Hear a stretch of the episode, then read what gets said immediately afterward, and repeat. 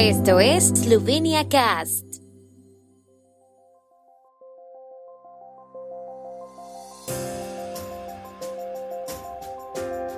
Noticias. Premier Janša responderá preguntas en el Parlamento sobre seguridad, energía y cambios políticos.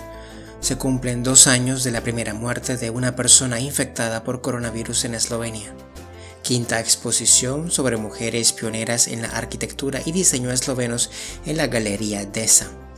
Triple victoria de las saltadoras de esquí eslovenas, Urša Bogataj la mejor. Primož Roglič gana la general de París-Niza tras una dura etapa.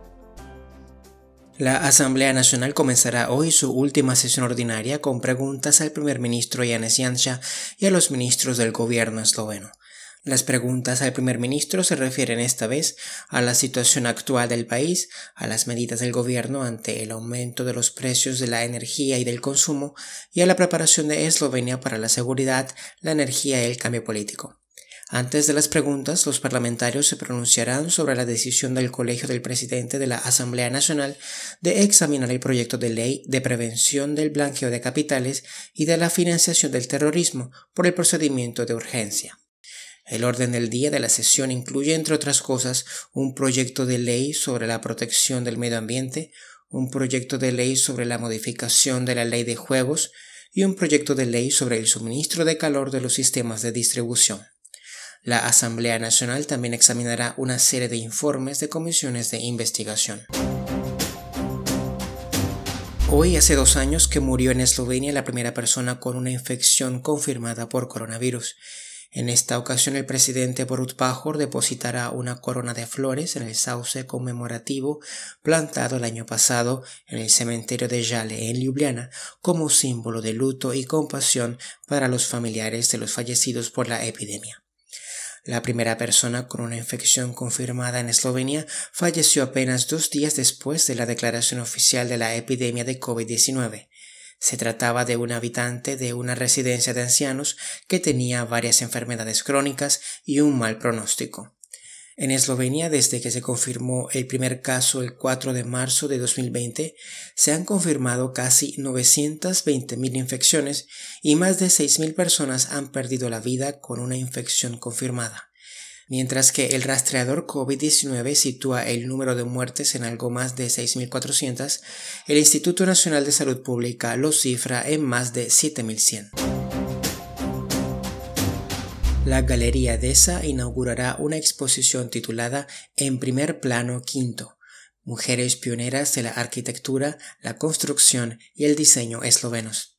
La exposición pone de relieve una parte olvidada de la creatividad arquitectónica de las mujeres eslovenas y destaca aquellas obras de la rica obra arquitectónica de los siglos veinte y veintiuno que rara vez se exponen y muestran al público. Como escribe la Galería Dessa, estas obras no son por ello menos importantes, cualitativas y multifacéticas. Las obras seleccionadas representan, por tanto, las creaciones de proyectos más importantes de generaciones de mujeres artistas eslovenas que, teniendo en cuenta la época, la situación y el papel de la mujer en el momento de su creación, deben ser contempladas y evaluadas con criterios diferentes a los que se aplican en otros casos. Se presentan las obras de diez mujeres arquitectas, constructoras y diseñadoras. La exposición se podrá ver hasta el diecinueve de mayo. La saltadora de esquí eslovena Urša Bogataj ganó la última carrera de la Copa del Mundo de la temporada en Oberhof, Alemania. Nika Križnar y Ema Klinec siguieron con el segundo y tercer puesto. Spela Rogel también terminó entre las diez primeras, acabando sexta. Bogataj, bicampeona olímpica de Pekín, saltó los cien metros en la final y de segundo lugar se posicionó al primer puesto en la clasificación. Pero después de un salto de longitud de noventa y tres metros, ella y su compañera tuvieron que cambiar de lugar tras la primera ronda, con Križnar a la cabeza. Klinec saltó al tercer escalón del podio desde el quinto puesto tras la primera ronda, después de que completara los noventa y seis punto cinco metros en la final. El as del ciclismo esloveno Primož Roglič es el ganador de la general de París-Niza después de mantener su ventaja sobre su más cercano perseguidor, el británico Simon Yates, al terminar tercero en la segunda etapa. Este último ganó la etapa después de un ataque en la subida final, pero no consiguió una ventaja suficiente para ganar la general.